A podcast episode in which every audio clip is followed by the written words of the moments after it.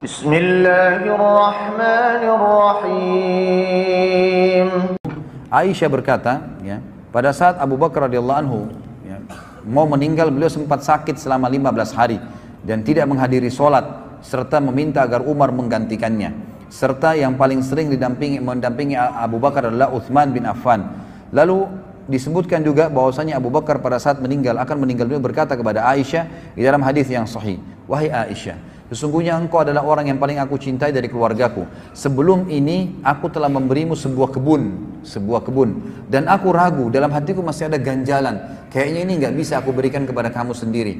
Maka aku wasiatkan kepadamu agar engkau kembalikan kepada ahli waris. Kalau aku meninggal, bagi rata. Kata Aisyah, baiklah, aku akan jalankan wahai ayahku. Lalu Abu Bakar berkata juga dalam riwayat yang lain, pada saat ya, dia akan meninggal dia mengatakan sejak kami memegang urusan kaum muslimin kami tidak pernah makan satu dinar atau satu dirham pun milik mereka. Tidak pernah ambil dari muslimin satu dinar dan satu dinar. Tidak pernah. Tetapi kami tidak telah makan makanan mereka yang telah dibuang kulitnya dalam pelut kami. Maksudnya yang mereka hidangkan buat kami ya udah. Tapi kalau khusus mendapatkan bayaran muslimin bayar nggak? Pernah sekali satu dinar ataupun satu dinar yang diambil. Kami memakai pakaian kasar mereka di tubuh kami kami tidak mempunyai sedikit maupun banyak dari harta fai, rampasan perang kaum muslimin, kecuali hamba sahaya Habasyah dan seekor unta penyiram serta sepotong kain saja. Jadi Abu Bakar cuma mengambil dari harta rampasan perang pun. Jadi beliau hidup dari harta kerjanya sendiri ya, kebun-kebun kurmanya sendiri. Itu beliau tidak miliki kecuali seorang hamba sahaya. Itu pun hamba sahaya setelah beliau meninggal beliau wasiatkan kembalikan kepada khalifah setelahku Umar bin Khattab. Juga seekor unta dipakai menyiram, ya, ditaruh di atas punggungnya itu dua gentong besar untuk menyiram pohon-pohon kurma. Juga diberikan kepada Umar setelahku dan bebaskanlah aku darinya serta ini sepotong kain yang sempat aku diberikan pada saat aku jadi khalifah kembalikan aku tidak ingin sama sekali. Maka pada saat Umar dengar, Umar pun menangis sambil berkata, sungguh Abu Bakar telah membuat orang yang datang setelahnya lelah tidak bisa mengikutinya dan Abu Bakar ingin melepaskan dirinya dari masalah-masalah yang memberatkannya pada hari kiamat. Akhirnya pada saat dia meninggal ikhwas kalian radhiyallahu anhu kita dengarkan bagaimana statement yang mulia disampaikan oleh Ali. Mohon maaf ini agak panjang saya bacain sedikit, mungkin sekitar selembar setengah ya. Tapi ini riwayat yang luar biasa dan ini sekaligus meluruskan pemahaman orang-orang Syiah yang banyak menganggap bahwasanya Ali membenci Abu Bakar atau sebaliknya. Kita bisa lihat bagaimana Ali menamakan anaknya yang meninggal yang banyak terbunuh di Karbala pun bernama Abu Bakar dan Umar. Ya, bagaimana bernama Abu Bakar dan Umar dan juga Hasan dan Husain memberikan nama anak-anak mereka dengan Abu Bakar dan Umar. Di sini dulu saya penulis kalimat abadi dari Ali pasca Abu Bakar wafat radhiyallahu anhu. Abu Bakar wafat umur 63 tahun ya, dan itu tepatnya pada malam hari Senin ya. Hari Senin belum meninggal malam Selasa 22 Jumadil Akhir tahun 13 Hijriah. Ya. Aisyah sempat berkata pada saat akan meninggal dunia Abu Bakar, Abu Bakar sempat berkata, malam apa Rasulullah SAW meninggal? Aisyah berkata, hari Senin malam Selasa. Maka kata Abu Bakar, aku berharap meninggal malam ini agar aku bisa meninggal bersama dengan hari meninggalnya Nabi Shallallahu Alaihi Wasallam. Maka Abu Bakar pun meninggal pada saat itu dan sebelum meninggal dia juga sempat mengatakan dengan apa kalian membungkus dan mengkafani Nabi Shallallahu Alaihi Wasallam?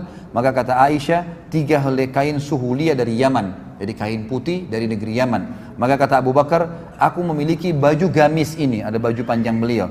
Kalau aku meninggal, cucilah Kemudian guntinglah dia, potonglah dia, jadikan dia sebagai kain kafan dan tambahlah dua kain lagi yang biasa. Lalu kata Aisyah ya, hai ayahku, ini kan sudah usang, baju ini sudah usang, nggak bisa, kami ganti yang baru. Kata Abu Bakar, ya, orang hidup lebih pantas mendapatkan yang baru. Ini hanya untuk menunggu di alam kubur, nggak perlu yang baru. Jadi pakai baju yang tua, ya di, pada saat beliau dikafani radhiyallahu anhu. Beliau meninggal umur 63 tahun ya, sebagaimana meninggalnya Nabi sallallahu alaihi wasallam dan beliau meninggalkan istri dan anak-anak semuanya dalam keadaan beriman kepada Allah termasuk kedua orang tuanya dan beliau pada saat meninggal dimandikan oleh Asma binti Umais istri beliau yang terakhir ya radhiyallahu anhum ajma'in. Dan ini juga diambil hukum bahwasanya bolehnya laki-laki dimandikan jenazahnya oleh istrinya dan sebaliknya istri memandikan suaminya. Dan juga dalam hadis Bukhari dikatakan kata Nabi SAW pada saat menjelang meninggal wahai Aisyah aku pusing kepalaku sakit. Aisyah mengatakan ya Rasulullah aku juga sakit kepala kata Nabi SAW tidak usah khawatir wahai Aisyah. Kalau kau meninggal sebelum saya saya akan kafani kamu. Saya akan mandimu, mandikan kamu dan saya akan kafani kamu. Kalau aku meninggal lebih dulu kaulah yang memandikan dan mengkafani aku. Sebagaimana disebutkan dalam hadis Bukhari. Kalimat Ali yang mulia adalah dari Usaid bin Safwan, ia berkata ketika Abu Bakar wafat, jasadnya ditutup dengan kain. Madinah berguncang dengan isak tangis mirip pada saat wafatnya Nabi Shallallahu Alaihi Wasallam. Dia berkata, Ali bin Abi Thalib pun datang, lalu berdiri di atas ya, tempat tempat diletakkannya jenazah Abu Bakar di mana Abu Bakar wafat. Dia berkata semoga Allah merahmatimu wahai Abu Bakar. Engkau adalah orang yang paling dekat dengan Rasulullah SAW ini perkataan Ali radhiyallahu anhu. Teman akrab beliau tempat beliau berkeluh kesah orang kepercayaan beliau pemegang rahasia beliau dan penasehat beliau. Engkau adalah orang pertama yang masuk Islam orang yang paling ikhlas imannya, orang yang paling kokoh keyakinannya, orang yang paling takut kepada Allah, orang yang paling berjasa dalam agama Allah, orang yang paling menjaga Rasulullah sallallahu alaihi wasallam, orang yang paling peduli kepada Islam, orang yang paling baik persahabatannya, orang yang paling banyak keunggulannya, orang yang paling utama kepulauannya, orang yang paling tinggi derajatnya, orang yang paling dekat wasilahnya maksudnya pendekatannya kepada Allah SWT orang yang paling mirip dengan Rasulullah SAW pada akhlak dan perilakunya orang yang paling mulia kedudukannya paling tinggi di sisi beliau paling mulia di sisi beliau. Semoga Allah membalasmu atas kebaikanmu kepada Rasulullah SAW dan kepada Islam dengan balasan yang terbaik.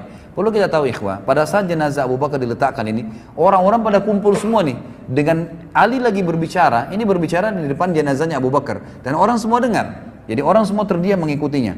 Engkau membenarkan Rasulullah SAW pada saat orang-orang mendustakan beliau.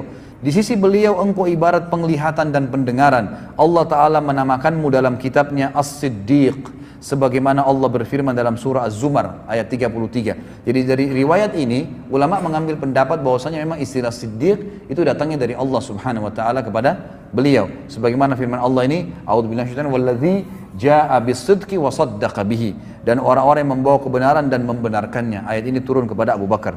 Engkau memberikan hartamu kepada beliau sallallahu alaihi wasallam pada saat orang-orang menahannya. Engkau menyertai beliau dalam bahaya pada saat mereka memilih untuk duduk. Engkau adalah sahabat beliau yang paling mulia dalam kondisi sulit. Engkau adalah satu dari dua orang ketika keduanya dalam gua. Engkau adalah orang yang menerima ketenangan.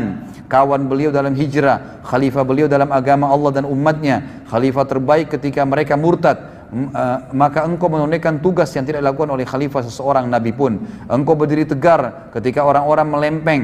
Engkau maju ke depan ketika mereka diam. Engkau kuat ketika mereka lemah. Dan engkau berpijak di jalan Rasulullah SAW ketika mereka menjauh. Engkau seperti yang disabdakan oleh Nabi Muhammad SAW. Lemah badanmu namun kuat dalam agama Allah Ta'ala bertawadhu dalam dirimu namun agung di sisi Allah mulia di mata manusia dan besar di sisi mereka. Tidak seorang pun memiliki, memiliki celah untuk mencelahmu. Tidak seorang pun memiliki peluang untuk merendahkanmu. Tidak seorang makhluk pun memiliki keistimewaan di sisimu. Orang yang lemah lagi rendah ya, di sisimu adalah orang yang kuat lagi mulia dan sehingga engkau mengembalikan haknya.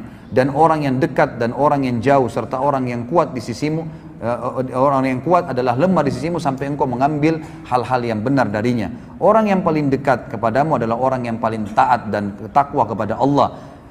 Urusanmu adalah kebenaran, hidupmu dipenuhi dengan kejujuran, dan kelembutan, ucapanmu bijak dan mengarah, perintahmu lembut lagi tegas, pendapatmu adalah ilmu dan tekad yang kuat, agama menjadi lurus denganmu, iman menjadi kuat dan perintah Allah ter, terangkat denganmu. Demi Allah, engkau melangkah jauh mendahului kami, engkau telah membuat lelah orang-orang setelahmu dengan sangat, engkau beruntung meraih kebaikan dengan nyata, inna lillahi wa inna ilahi raji'un, kami ridho kepada ketetapan Allah, kami menerima keputusannya, demi Allah, kaum muslimin tidak ditimpa musibah setelah Rasulullah alaihi wasallam seperti musibah kematianmu. Bagi agama engkau adalah penopang, penjaga dan pengayom. Semoga Allah Subhanahu wa taala mengumpulkanmu dengan Nabi Muhammad wasallam, tidak menghalangi kami dari pahalamu, tidak menyesatkan kami sesudahmu. Orang-orang yang diam, orang-orang semua pada diam sampai Ali menyelesaikan kata-katanya, kemudian mereka menangis sampai suara mereka terdengar. Mereka semua berkata, engkau benar wahai Ali. Ini disebutkan dalam Al-Matalibul Aliyah dan khabar ini sahih disebutkan juga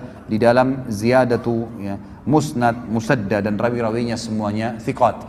Inilah ikhwas sekalian dan akhwat kehidupan seorang figur yang harusnya dijadikan idola bagi kaum muslimin. Orang yang sudah jelas berhasil dalam usahanya, rumah tangganya, bersosialisasi dalam masyarakat, bahkan menjadi pemimpin negara. Dan dia adalah orang-orang yang betul-betul kokoh ya dalam berpegang pada agama ini karena satu masalah, sidq, Beliau adalah orang yang mengakini ini adalah kebenaran dan tidak pernah ragu serta menjalankannya. Tidak perlu ditambah dan dikurangi dengan ajaran-ajaran yang lain. Allahu alam. Subhanallah wa bihamdihi Subhanallahil azim